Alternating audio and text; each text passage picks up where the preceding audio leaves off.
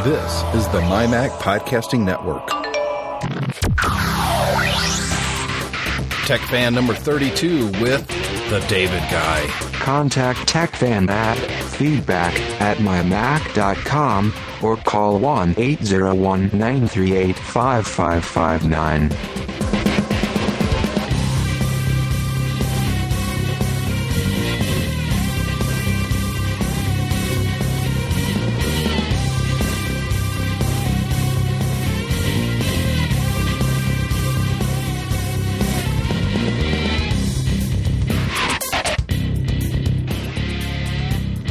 I guess I ought to explain what the David Guy is. right, David? I'm the? David Guy. You are the David Guy. My oldest daughter, who's uh, 16, she had a concert last night. She's in choir and she had a solo. And she didn't tell me she had a solo till the day before, and I was actually in Chicago uh, when she told me, and I was supposed to be in Chicago all day the day she had her solo, so I had to come home early because I'm a dad and I, I want to see her solo, you know. Yeah, you got to do these things. And so one of the things that Rachel and I had been talking about for a little while was uh, she's really into um, kind of BBC America. She watches that a lot. Yeah. She she's a massive Harry Potter fan, English accents, blah blah blah. She is way into Doctor Who right now. I got her a couple TARDIS things for her birthday when she turned sixteen. So Yeah. you know, the whole lure of England is big for her right now. So I had made the suggestion that we could probably after she graduates from high school next year, we can just the two of us go to England for you know a couple days, see the sights, and uh, I didn't know she was really into it. Well, she asked me again about it last night, and she said, "You have a friend in in uh, England, right?" And I said, "Yeah." Uh, David, you know, and she says that I said I do a show every week with a guy in England, yeah, and she says, "Oh yeah, the David guy." so now you're the David guy. I thought that was funny. I I uh, I couldn't uh, I couldn't think of a finer name. So, David, the David guy, what's going on in tech world right now? I mean, it's kind of a slow time because you know s- summer's getting ready to. Well, at least spring is here now. Summer's looming around the corner. Generally speaking, tech kind of slows down in the summer. A lot of people are Yeah. spending more time outside, and Yeah, in fact, in fact, I commented to you the other day about you know um, the the posting rate on some of the websites was down a bit. Yes, Uh, in- you said, including oh, that's- mymac.com. yeah, Yeah. Um, and you can tell you can tell that the summer slowdown's coming because the internet crazy seems to have turned up a notch the last couple of weeks. Well, Uh, you just hear the crazies. The sane people are outside mowing their lawn for the second time of the year, and you know that side, that sort of thing here in the states. And Yeah, just the but- but also- are left by themselves. But some of the stories that you're seeing kind of thrown around the internet, uh, the speculation and, and the the rumor stuff really seems to uh, be going on an awful lot, and it, oh god, it's really boring. Yep, absolutely. Uh, one of the things I didn't want to, two things I want to talk about that I'm using with my home iMac, which isn't really my primary computer most of the time. Most of the time, I'm using my MacBook Pro for work, and you know I've got my VPN set up on that machine, and actually I got it set up on the iMac too. I forgot, but but I don't have a lot of the programs that I need, like our uh, point of sale system and stuff like that. That's not set up on my home iMac. It's set up on my notebook. So if I want to do any kind of work from home, I have to break out the MacBook Pro and do it that way. VPN in, and then I can log into our database and all that fun stuff. Well, I got two things just recently for my home iMac that when I'm on the road, when I'm in Chicago, I really, really miss. The first thing is kind of a simple thing, David. It- you, I don't know. Do you use the Magic Mouse?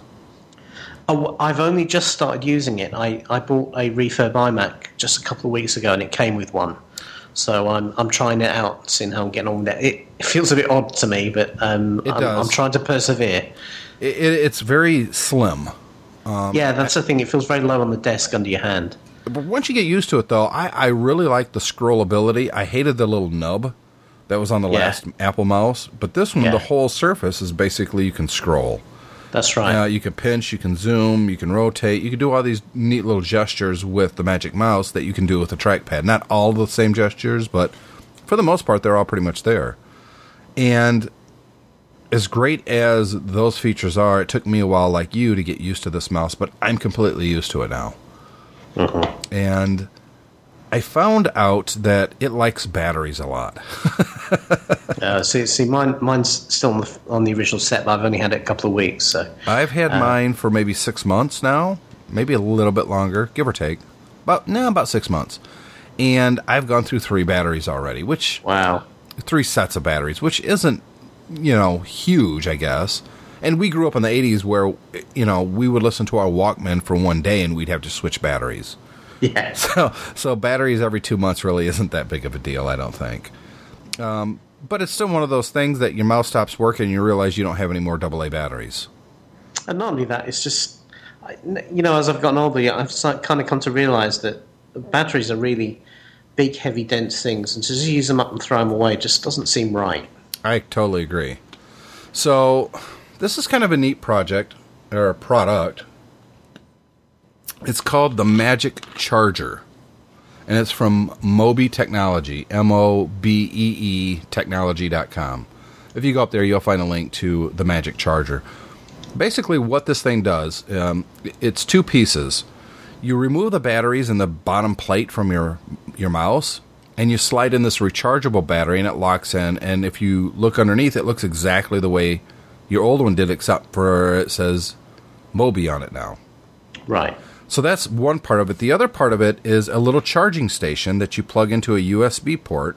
So when you're not using your mouse, you pick it up and you put it on this tiny little charging station, which kind of looks like the base of your mouse. I mean, it just sits there. And as soon as you put it on there, it starts conductively charging your batteries.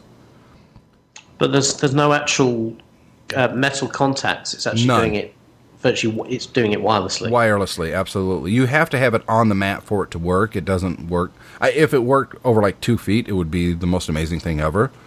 But you just set it on top of there and it charges. I mean, it's Wow. it's really quite cool. Um, I'm trying to look to see how much it is. Um, I can see it's 50 euros is what it's showing to me. Uh, I don't know whether it's detected that I'm in the in the UK. Yeah, it must because mine says forty nine ninety. Yeah, for one, but it, it's got a euro symbol rather than dollar. Yeah, mine has mine has the dollar, so it's definitely Oh right, so it's pounds pounds for dollars. So Yep. a little bit more expensive over here. It is. I have to Yeah. tell you though, uh, so far I've been using it for three weeks, and I'm starting to get into the habit of when I'm done using the iMac, I just simply pick up the mouse and put it on the charger, whether Yeah. it needs it or not. Um, But I think I think those sort of batteries work better if they're charged more often anyway, rather than being run right down. So I agree. that's probably a sensible thing to do. Now you can buy extra batteries for it too. Yeah, yeah, but I, I don't see why you would need to do that. And if they're rechargeable, they should should last well a hell of a lot longer than your current batteries anyway. uh. I see they've got a um, they've got a thing called the Magic Bar that does the same thing for the wireless keyboard too. Oh, do they? Well, let me look at that. I haven't seen that. Oh well, look So- at that. That's kind of cool. So that that would that would give you. I mean, it's, it's you add all that up and it's, it's a lot of money. But um, I suppose if you factor in the cost of buying and, and also recycling batteries over the lifetime you have those devices, I mean that's one of the things I like about the Apple uh, keyboards is that because they're a bit more expensive. If you go out and buy them retail, um, you know when you as you work through your Macs, you kind of build up a stock of these things, and they're, and they're they're really good quality, so they're really valuable. You'll have them around for a long time. Um, so, bearing that in mind, these sort of devices could probably make a lot of sense because over the lifetime of a keyboard, they'll probably pay for themselves. Oh, absolutely, absolutely. Yeah, I, I totally agree. Um, if you like the Apple keyboard, it's a great idea, and that's what I want to talk about next. Uh, and this isn't Yeah. a product review of either of these products. I'm just going to say that uh, the Mobee Magic Charger, I didn't have to pay for this, but if I did pay for this, I wouldn't be bummed out at all. I think it's really cool. Uh, Yeah. You got to go through a lot of batteries to justify buying this. I mean, sixty bucks is sixty. Well, fifty bucks is fifty bucks. That's probably three years worth of double A batteries. But just the convenience knowing that you're not going to run out of battery. That I like that Exactly. aspect. Um, and like you said, there's always the the recycling thing and you know green environment and blah blah blah blah blah. Yeah. I, I think it's cool though. But here's the thing, David. when it comes to the Magic Bar, I'm sure it's equally as cool. But I really don't like the Apple keyboards. I've had, you know, the the little slim aluminum ones. I've got Yeah. I've got a couple of the wireless ones that are small, and then I've got the extended keyboard ones with the numeric pad and all that. Yeah. And I just, I don't really prefer them at all. No. Uh, I'm not going to say I hate them. Hate's a strong word, but I don't prefer them. And my typing skills on this keyboard isn't very good. I'm constantly Right. looking down at my keyboard. And this goes, by the way, for the MacBook Pro, MacBook Air, and the regular MacBook. They yeah, all use these. the same now. Yeah, and, and I don't like these keyboards that much. I, I don't think that they're really conducive for fast writing. I, I, I mean, do you touch type or do you? I do, uh, I do, but I can't. well- I can't touch type as well on these chiclet keyboards. I think that's I think that's the thing. I've had this conversation with a lot of people in the past, and um, particularly in, in relevance to talking about typing on the iPad. Um, and I can type pretty well on the iPad just using the, the screen, and particularly in landscape mode. but you're the, so you're a, you're a you, but, you but I'm not a it. touch. But I'm not a touch typist. You see, so I am tempted to be look at the keyboard, um, and uh, I'm not looking to get tactile feedback from the keyboard to help guide my fingers around. So it doesn't really bother me. And similarly, the Apple keyboards don't really bother me. But I think as a t- if you're a touch typist and you you kind of you're using the feel of the keys to kind of guide your your muscle memory around the keyboard, then I think that's very different. And I think probably most people, uh, or the majority of people, are touch typists. If you've been doing it for a long time, people get used to where the keys are, and they don't have to look I- at the keys. I think probably anybody who's, uh, you know, a little bit younger than us probably was probably trained like that in school. I, I think nowadays schools just aren't bothering to teach kids that. No, I took typing in ele- or no uh, junior high school. I think seventh or eighth grade, and I failed the class. I was a terrible typist. I did. It wasn't until I got my first Macintosh and soon thereafter started my Mac magazine that I found myself typing a lot. That I just picked it up, Yeah. and uh, that keyboard back then was a pretty decent keyboard. I, I didn't mind it at all. And compared to the new keyboards, I think it's far superior. But uh, getting back on topic, the next product I want to talk about here, David, uh, I'm going to say six months ago, maybe a little longer, I was at Mac Specialist, and one of our engineers, our, our lead engineer actually, named Frank, has, and it took me a while to really look down and notice this at his desk, he has an old Model M IBM keyboard. Do you remember the Model M's? Mm. Yeah, I used to have one. Um, I don't know what happened to it actually. I think I got rid of it when everything moved from PS2 to USB. But I, I did used to have one, the one with the real big, clicky, Yes. kind of tactile uh, key feeling to it, and it was a really nice keyboard. And I looked at that and I went, "Oh my god, that is that's got to be one of the best keyboards that was ever made." And he was like, "See, you're just like me, Tim. You get it." And I was like, "Absolutely. That's an awesome keyboard." And he says, "You know, these things still go for sometimes a $100 on eBay." Was like, "You're kidding." And he was like, "Yeah, and you know, it, they're all that PS2 port, so you have to get a PS2 to USB adapter." Mm-hmm. And then even then, there there's some work involved with mapping keys so they work correctly, and it's not the greatest solution. But he's an engineer, so you know it's it's great for him. But for an everyday user, it's not really the the choice of a generation. You know what I mean? Yeah, you, And- you, yeah, you have to really love your typing to kind of get dig one of these. So I thought I was going to write a column at MyMac comparing some of the quote unquote best keyboards out there that you can get and which ones would be right for you. And I was really amazed at most of the companies simply weren't interested in participating. That kind of surprised me, you know? It's like, really? You don't want to send a. I'll send you the keyboard back. I'm not asking to keep it. I just want to test these keyboards and see which ones are great and why somebody would want this over the free keyboard that came with their iMac. Yeah, it's a kind of peculiar, really. You'd have thought, particularly if you're in a kind of a niche area, you might want to promote. if you have a device like that, you might want to promote it. I won't say the company, but I had one company actually reply and, and say, uh, "We don't sell Mac keyboards." And I replied to him and I said, "I realize these aren't Mac specific keyboards, but they will work just fine with a Macintosh, and I think a lot of Mac users would uh, be interested in that." and he wrote back, "We're not interested in selling to Mac users." No problem. And so screw them. I was a little, I was a little put off by that. I was like, "What? Are you really?" So I wrote back. I said, "Yeah, I don't blame you. Uh, Mac users um, demographically spend a lot more money on peripherals than PC users. Uh, they generally have more money in disposable income than an average PC user. And why in the heck would you ever want to be in that market and selling to that crowd?" yeah. I couldn't believe it. I was like, "Really?"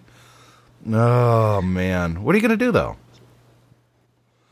And some people have a, you know, they have a particular view on customer service and how they want to approach their marketing, and you know, maybe you'll still be in business in a year or two time. Maybe. But I, I, I wasn't about to go out and spend, you know, five hundred dollars on various keyboards either. I mean, I, I- love our listeners and our readers, but you know, I, I don't think I could justify that to my wife. So one company though was absolutely thrilled with the idea, and I'm in the middle of writing the article for my Mac. So tech fan listeners, you guys are going to get uh, an early preview of my article. And let me pull up this uh, article that I'm writing because uh, I uh, the name of it's going to be called Writer's Bliss, the customizer. The customizer in this instance is the name of the keyboard. It's the Customizer 104 slash 105, and it's by a company called PCKeyboard.com. So if you go to PC Keyboards with an S at the end, dot stores dot yahoo dot net, or just do a Google search, you'll find it. Uh, they sell a whole bunch of keyboards. And quite honestly, the website looks like it was made in the late 90s. Yeah. It, it's not a very attractive website. It almost looks a little suspect. Like, do I would I really want to send money to this company? I mean, it's really a shady looking website. So I'm sure. I'm sure they're doing a lot more effort on customer service than they are on fancy web graphics. Well, I tell you, I, was quite impressed uh, with the guy's response, and he turned right around and sent me the keyboard. cool. And the reason that this was the one that I really wanted over the other ones that kind of turned me down and didn't want to participate. And I can understand if if if you know someone's going to do a, a comparison and you're not 100% confident in your product, you maybe you don't want to participate. Yeah, maybe. Maybe that's Yeah. not a good idea for you. Well, the guys over at pckeyboards.com were absolutely thrilled. So they sent me the Customizer 104 dash or slash 105. What this is is, and I'm just going to read it right from their website because it's it's probably easier. Customizer is the marketing name we've given to our classic IBM style keyboard. Now available in USB as well as PS2, the Customizer has become one of our most popular models. In uh, various languages, it's only available in black with metallic gray keys. Um, if the pl- uh, classic pearl white color is a must, consider our new Space Saver model. W- what they really don't say in here, it just says our classic IBM style keyboard. What they're not explaining, David, is this is almost an exact replica of the Model M. Yeah. But it doesn't just look like the Model M, it types exactly like the Model M. And be honest, David, you know, typing is kind of the whole point of a keyboard. Well, that's that's what it's there for. and uh, it has the buckling springs. And uh, you know, if you're younger than oh, say thirty-five, you probably don't get the whole concept of a buckling spring. Yeah, because all the modern keyboards kind of have um, like a plastic squidgy membrane underneath, and that's kind of what they're using to push. Either that, or they have like a little plastic leaf spring that's pushing the keys up. Yes. Um, the problem with that, of course, is it, it has a lot of give. It doesn't really give you very much feel. Whereas a, having a proper metal spring underneath each key gives it a completely different feel. and and that's where I found out, quite frankly, that I'm actually still a great and very fast typist. Yeah. because with this customizer keyboard, I can just fly. And there are problems though, and the problems is noise related. When I'm in here going at it typing, my wife's going, ugh. And I'll give you an example, David. You're going to be able to hear this. I'm just going to type out uh, a, a quick sentence, okay? Okay. So let me uh, move the mic so the listeners get to hear this. Here we go. Ah, turn it off. yeah. Yeah. Um, but you know what? On, on, the on the plus side, that means everyone knows you are working and not just slacking off. Yeah. It, yeah, Uh, it's- they it's- do kind of have brings one. back the memories of the old typing pool. Ab- It, it does. It does. They the nice thing is if you're interested, uh, dear listener, in this type of keyboard, but you're like, you know what, that sound is a kind of a deal breaker. They do have a keyboard um, that do, it's exactly like this, except for it's quiet. All right. So keep that in mind. Uh, I'm looking up there. It's the. Oh, I noticed it, and he offered to send me the quiet one, and I was like, no. Space Saver M. Let me see if that's it. Uh, it's touch and feel the buckling with the same system audio controls. Blah blah blah blah. blah. Uh, maybe that's not it. But anyway, It looks, it looks like they have one. some. Yeah, they do have some um, quiet touch options on all of them. To be honest, uh, So- on the space apps you can. So it is USB. Uh, I know a lot of people can't live without the F keys on their keyboard. That this makes the screen brighter. This turns up the volume. You hit this and it'll play or pause iTunes. You can eject the disc. Um, this keyboard has all that functionality, and I didn't have to change anything. It has an eject key that's not exactly. It's kind of in the middle between the numbers key and the letters. You know, left and right, right in the middle above the arrow keys. There's an eject key there. Right. Um, You know what? I'm wondering if if this is actually the customizer because I'm looking at it and it looks different than the one in the picture. Uh, Unicomp. Uh, it doesn't say. It, it just says Model M, Unicomp Model M. So I'm wondering if this is the customizer or not. Now I have to go to their website again, and yeah, it's, uh, there's a Space Saver Model M, but I don't think this is it because this is anything Yeah, but a Space Saver. I mean, this is this looks like the I, this is the customizer 104 105. right. So it's a big keyboard. It weighs three times as much as the Apple keyboard. Yeah, it probably. I mean, I think the, the kind of the micro switch ones have a big metal plate in the bottom. That's the, the one I used to have certainly did. Um, and yeah, it was it was the same thing. You could you could uh, if you hit somebody around the head with one of those, they'd know about it. if you look at the keyboard, and uh, you know, I don't usually look at this keyboard, David. It also has the brightness and you know the two keys for making your screen brighter or dimmer. It also has on the F3 key, it actually has typed out expose, and on the F key, F4 key, it says dashboard on it. And sure enough, Right. if I hit that, dashboard comes Yeah. up. So uh, um, the real test of whether a key be, uh, whether a, um, an Apple fan is going to be happy with a with a keyboard is the um, down down by the shift at the bottom left. No, it Does it does have not. a Windows symbol or does it have a command symbol? it just ha- it says command. Oh right, okay, so that fine, so that would do it. The- You know, I have to be honest, David. Um, I love, love, love this keyboard. I didn't. They didn't tell me if I had to send it back or not. But if uh, I have to, You'll I'm not. I'm not going to, and I'm going to send them. This is a seventy nine dollar keyboard, which I consider very, very inexpensive. Uh, so especially if you're a typist and you don't like the current crop of keyboards out there, whether you're using a Mac or a PC, I don't care. This is simply the best keyboard I've used and that I've owned in many, many, many years. Seriously, I mean, it's just fantastic. I, I can't give it a, a high enough rating. You know, Very at cool. my Mac, we do a 10 uh point system. This is going to be a 12 out of 10. I mean, it's Yeah. it's just That good, eh? it, it is Definitely that worth good. the money if that's what your if that's what your thing is. and I think I think keyboards are the one area that most computer users allow deficiencies in. You, you buy a three thousand dollar computer system and it's fabulous and you're so happy with it and it comes with a crummy keyboard and we just accept that. I don't think we should accept that, David. I don't think I think if the keyboard's crappy, companies need to be called out on that. This is a crappy keyboard. I don't care how stylish and neat it looks on my desk. Functionality wise, it's terrible compared to a keyboard from the 80s.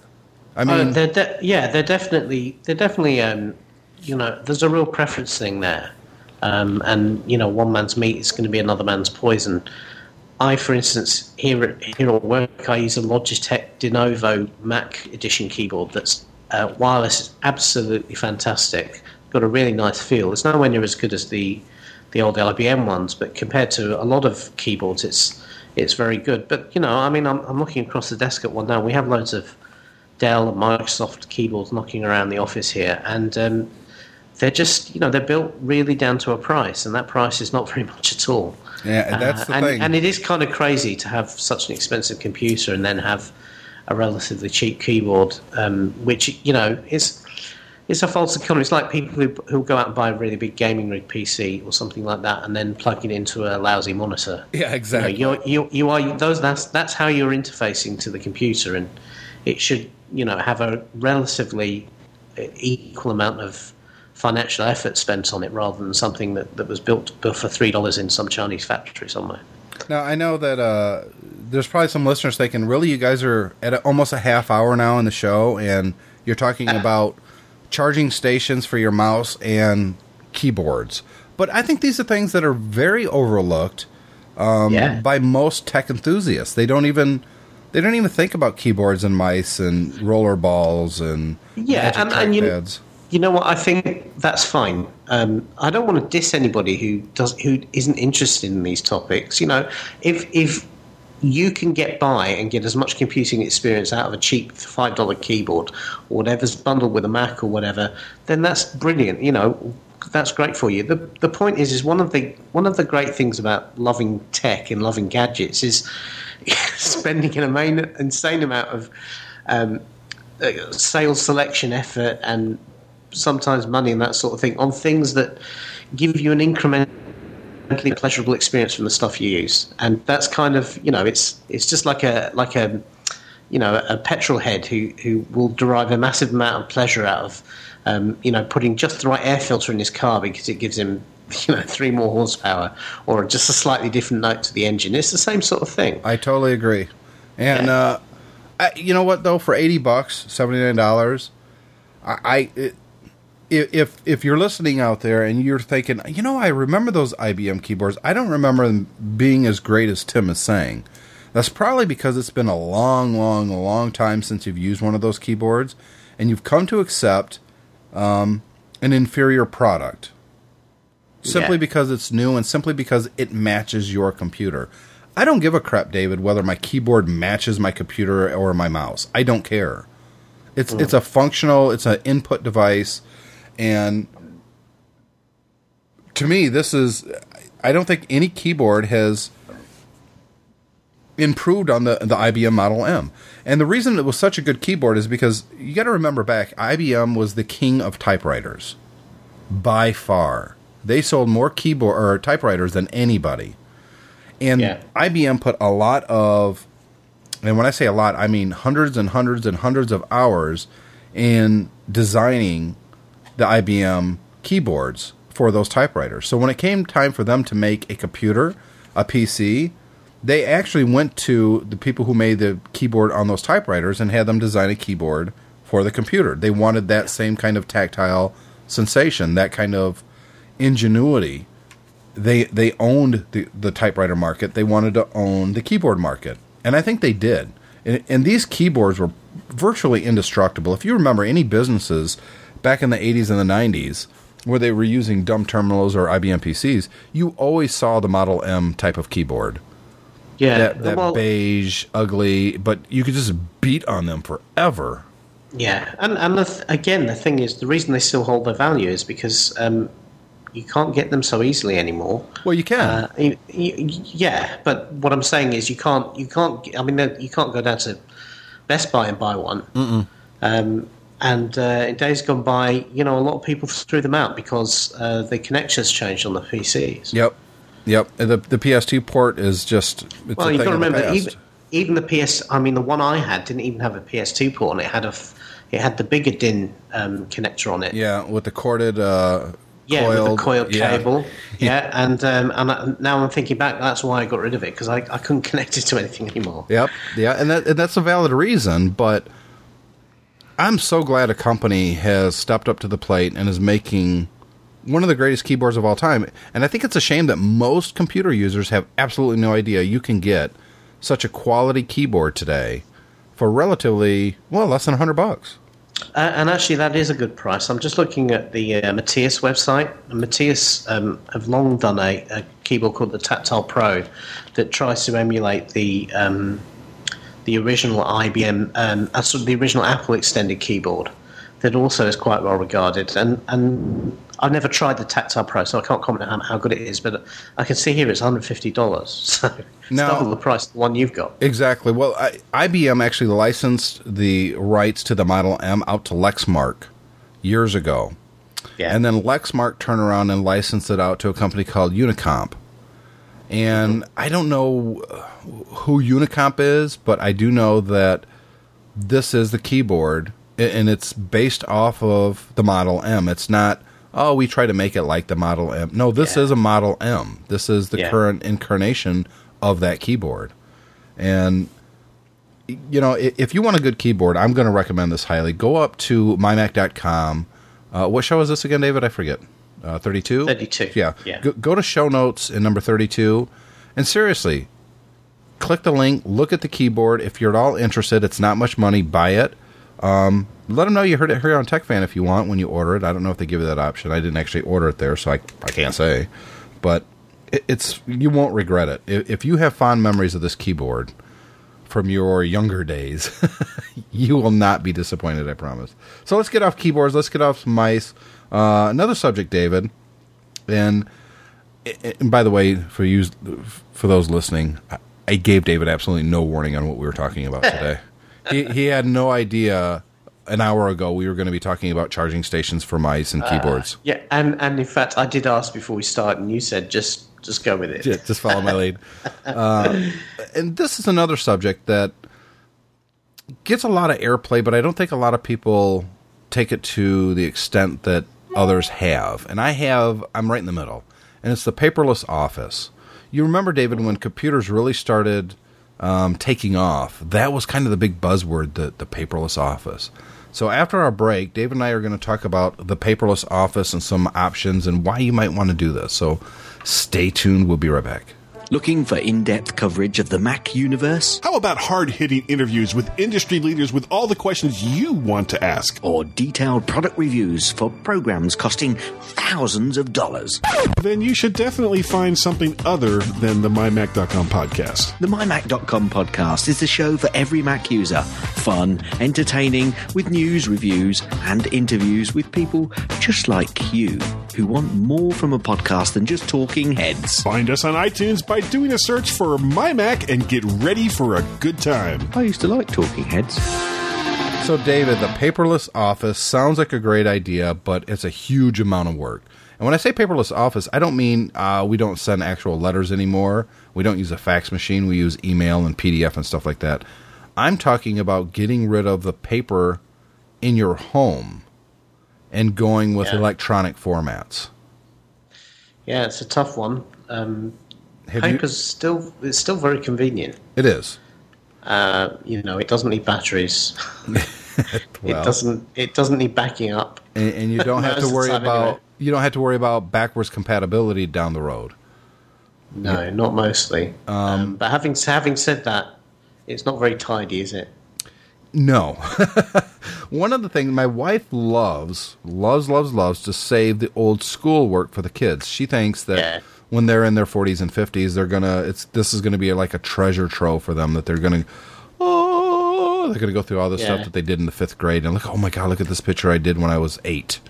Um, personally, I think they're gonna look at it and go, huh. They'll look through it once and go, wow, yeah, that was cool. But she's saving like everything. Right. And I'm not saying she's a pack rat. I'm just saying she's sentimental. And so a couple years ago, even she was starting to admit that this is getting a little ridiculous. And she said, "What do you think about scanning some of this stuff in to the computer and putting it on discs and stuff, and then we'll just keep the discs rather than the actual papers?" And I said, "Absolutely fantastic idea. Make it so." Yeah. But the problem there, David, is the make it so part is literally hours and hours and hours of scanning, naming stuff, saving stuff, burning it to disk. It, it's not an easy or quick project. No, the the problem is is that just in the same way that if you have a big pile of paper that hasn't been sorted and filed and put away, you, can convert that to digital, but you still need to source it, file it, and put it away somewhere. So, Yeah, absolutely. Plus, you've plus you've got the added overhead that you've got to convert it to electronically, which means you've got to feed it through some sort of device as well. And you have to also think about for the future are people going to be able to open a PDF file in 20 years? Yeah. I mean, if you would have wrote something in AppleWorks format 25, 30 years ago on an Apple II, you know, chances are you're not going to be able to open that on a modern computer, especially if you saved it to like at a five and a half inch drive. I mean, good, good luck. Yeah, and and even f I mean, you you could turn and say, "Oh, PDF will never get away. It's too, you know, Adobe are too big. It's too prevalent a format." But you know, you could have said that 15 years ago about WordPerfect.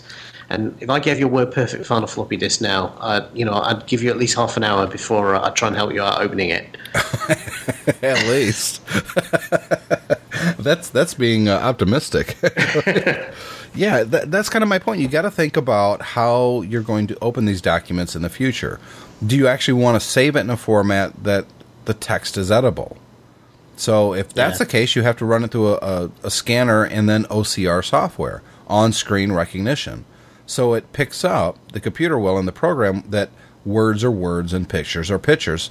That way you can it- do a search yeah. and find the text. But then you've got to go through it and find the mistakes and the things it choked on, and you know The that- that's- technology, that's a- yeah, the technology is really not there yet. You know what I mean? No. It, it's it's just not convenient. It's not fast. It's a big pain in the butt, and computers are still dumb when it comes to stuff like that.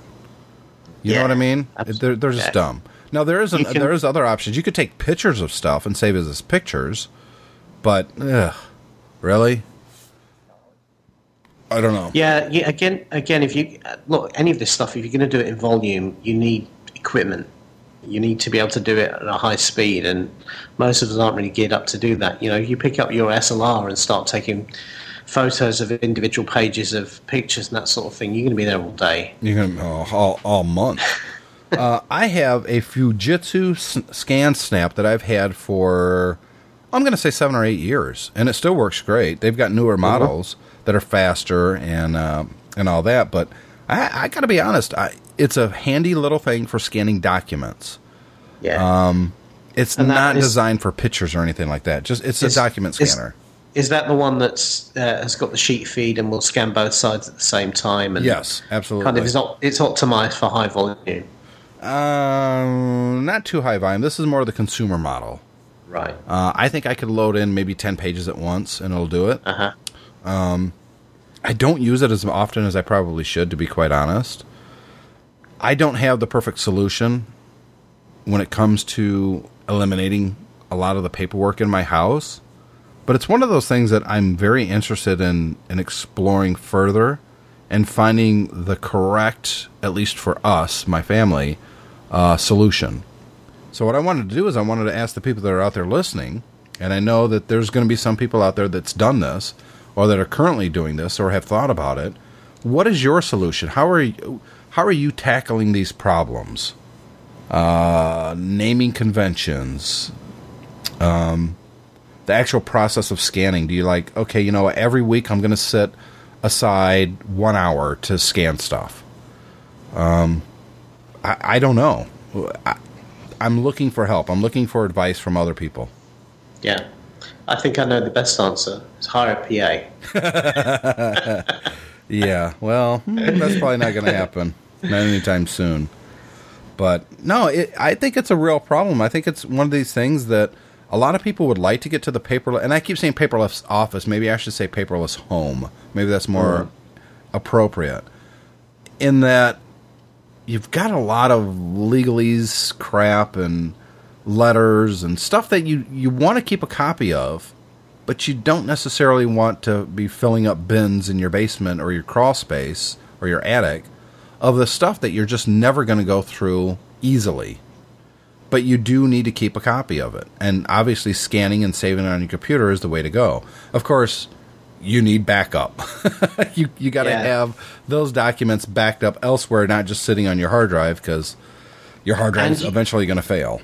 And you need to be able to find it again. One of the things I'm I'm always saying to members of my family who are really great at stacking up huge tottering piles of paper, and then eventually when they get too big, they stick them in a box and sling the box somewhere. And I always say, if you can't find, if you don't know what's in that pile, you might as well just throw it away. Yep, it doesn't Because you're never going to find it again. Yep, So, yeah. you're absolutely right. So, and and it's the same with digital stuff as well. I know that the digital um, can often be easy to search, but unless you can recover those documents by by locating them, and uh, you know, I, I can struggle to find an email in, in Gmail that saves everything I've ever received and sent.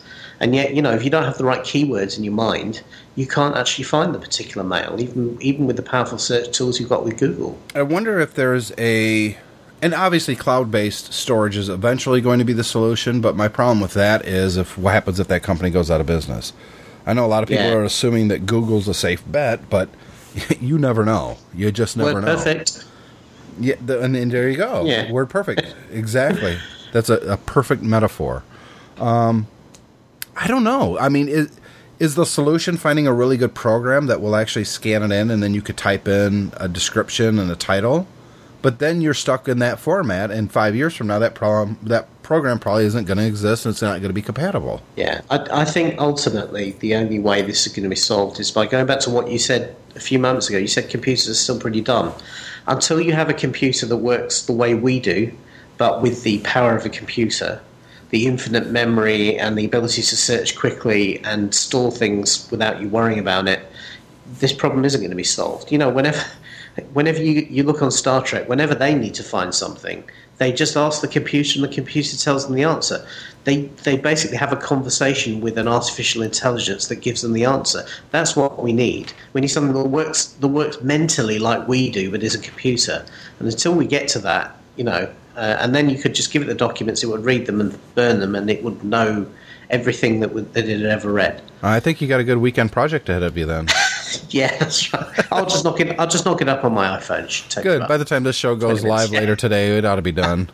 Yeah, it's going to have to be an iPhone app. You you got to get paid Yeah. for it, David. It's it can't be. um, but you know that's another aspect of it, David. The portability that we all enjoy with these. It, it's a miracle what these devices can do. It Yeah. really is. It's amazing. We can access. I could be walking downtown and think, oh, I, I wonder where. Um, I, I can't even think of a, a good question. I wonder how to make a zucchini bread.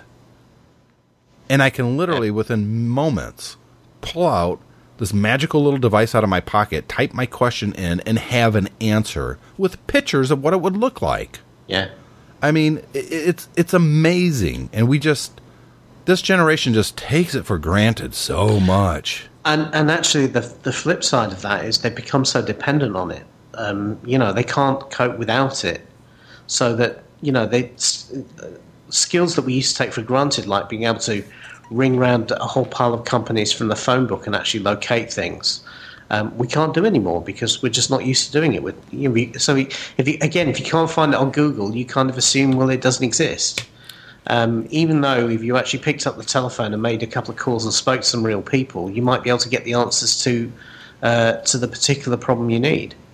I agree with you. It, it does go both ways, but we have these portable devices wherein where we we want all of our information at our fingertips. So, how do you tie in all this document scanning and going paperless, and be able to access it with your portable device? Yeah. That that's a whole other aspect. I think it's a big problem. Uh, maybe not a problem. It's a big challenge. Let's let's say challenge instead of problem. But it's one that I would love to see solved, Yep. and it, it probably won't happen anytime soon.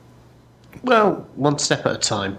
You That's know, true. We'll, our our uh, grandchildren and great grandchildren will probably going, oh, you know, they'll be listening back to these shows in the archives, and they'll be going, "What were they moaning about? This is just so easy." It, it, yeah, you, I doubt if they, they won't have the ability to play MP3. They'll say, they'll, yeah, they'll they'll say what? What you had to you had to think about these things. Now we just literally think, and the answer pops up in our in our eyeballs. That's right. And I just five seconds ago, I, I did a whole hour's worth of recording on a on a show. It only takes us five minutes. We just think it now, and it it Yeah. assembles it, and everyone else that subscribes to our RSS feed, they, they immediately got our thoughts, and they consume the entire show in five minutes. That'd be Yeah. kind of scary, actually. I don't think I would like that. No, I don't think so either. Um, it's amazing what you can find online nowadays, David. Did you know there's a, a bunch of websites that actually go to grave sites and Grave- catalogs who's buried there, what the dates are, and post that, and sometimes takes pictures of the gravestone and post them online. And you can literally search and find gravestones of people that it's, it's amazing. I was looking up um, a relative who died in 1974 and I don't want to get into the whole story why this was kind of the thing I was looking for, but I actually found her and her gravestone on a website. I I couldn't believe it. I didn't even know this was a project that people were doing out there, How and it, and it's and it's worldwide. They're doing it all around the world. I I was I was mesmerized. I spent like two hours on this website one night, just looking up names, and sure enough, I would find people who had died hundreds of years ago. They and here's a picture of the gravestone. I couldn't believe it. yeah. It- It's amazing the stuff that we can find online now. I mean, who would have ever thought that would have been a thing? Yeah, I agree. It's, um, I mean, I guess for every, uh, for every, um, you know, kind of weird concept that, that can have somebody thinks of it and then goes off and does it. I must admit, I had no idea you could do this. Now imagine an iPhone app that you're at a graveyard and you can pull up this app and know everybody who was buried there and I mean eh, people are just volunteering their time to to supply the information. Yeah. A- a- Yes. And then takes it one step further. How do you and then start tying that to like family trees and stuff? I mean, it's just it's amazing. We've it's, it's interesting you say about the availability of information. We've just had a, um, a a news story here in the last couple of weeks.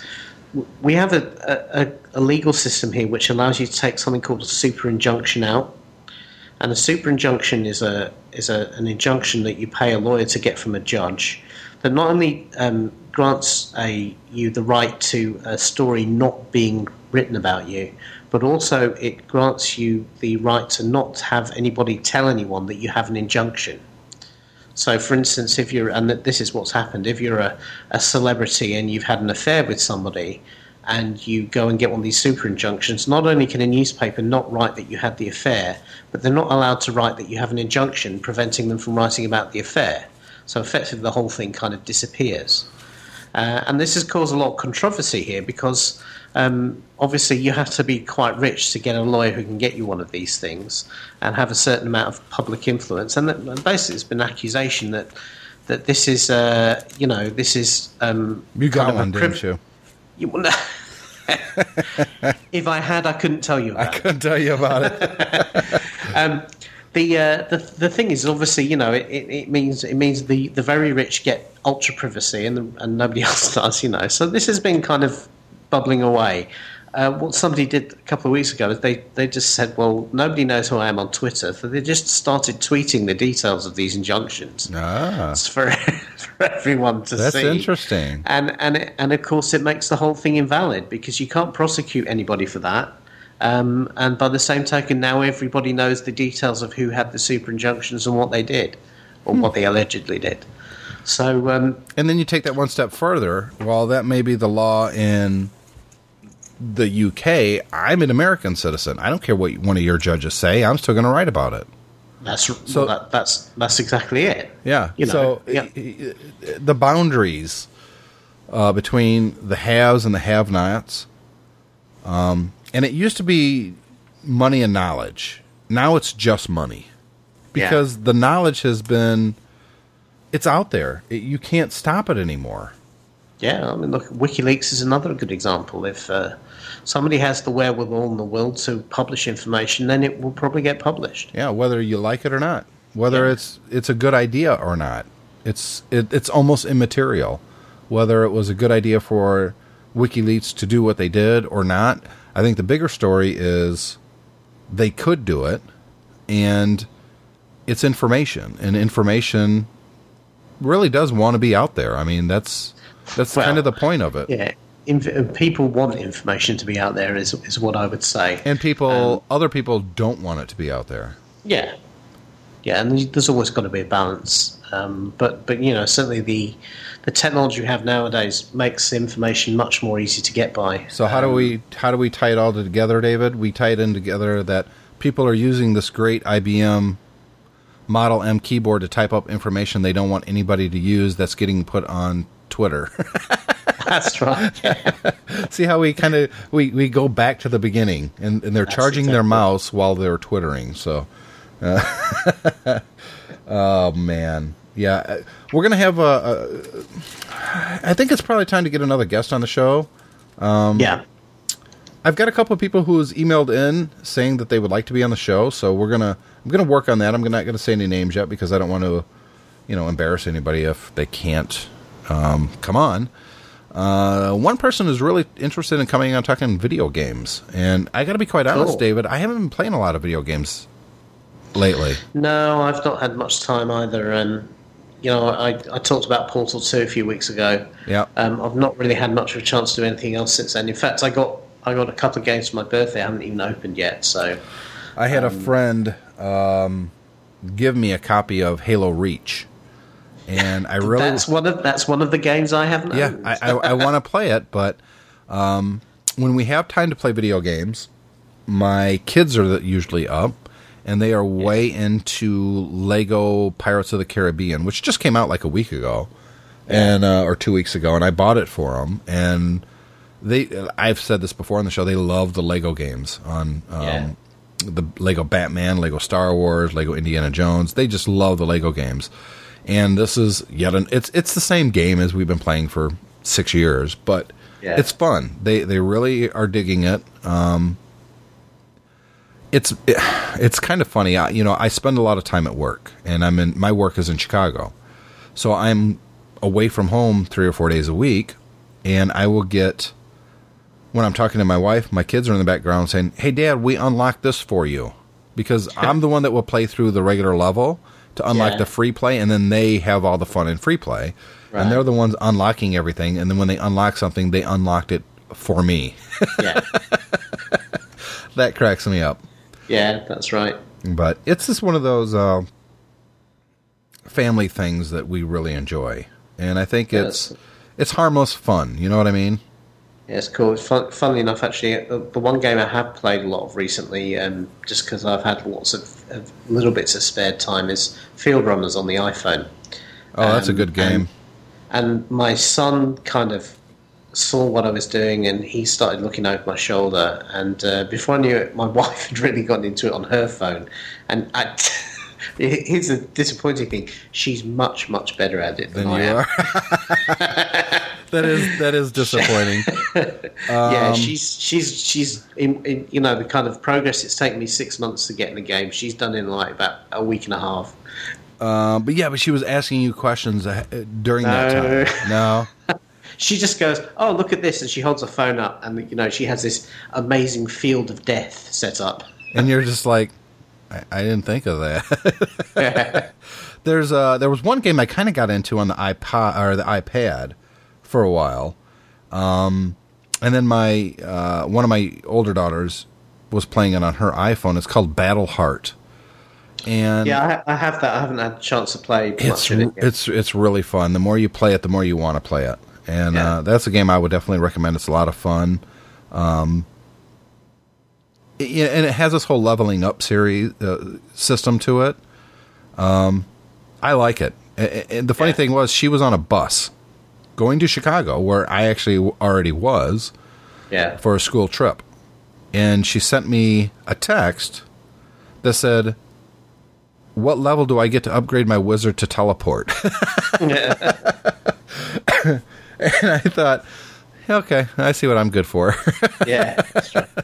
You are you are just basically a game FAQ. That's right. I am at that point. Absolutely.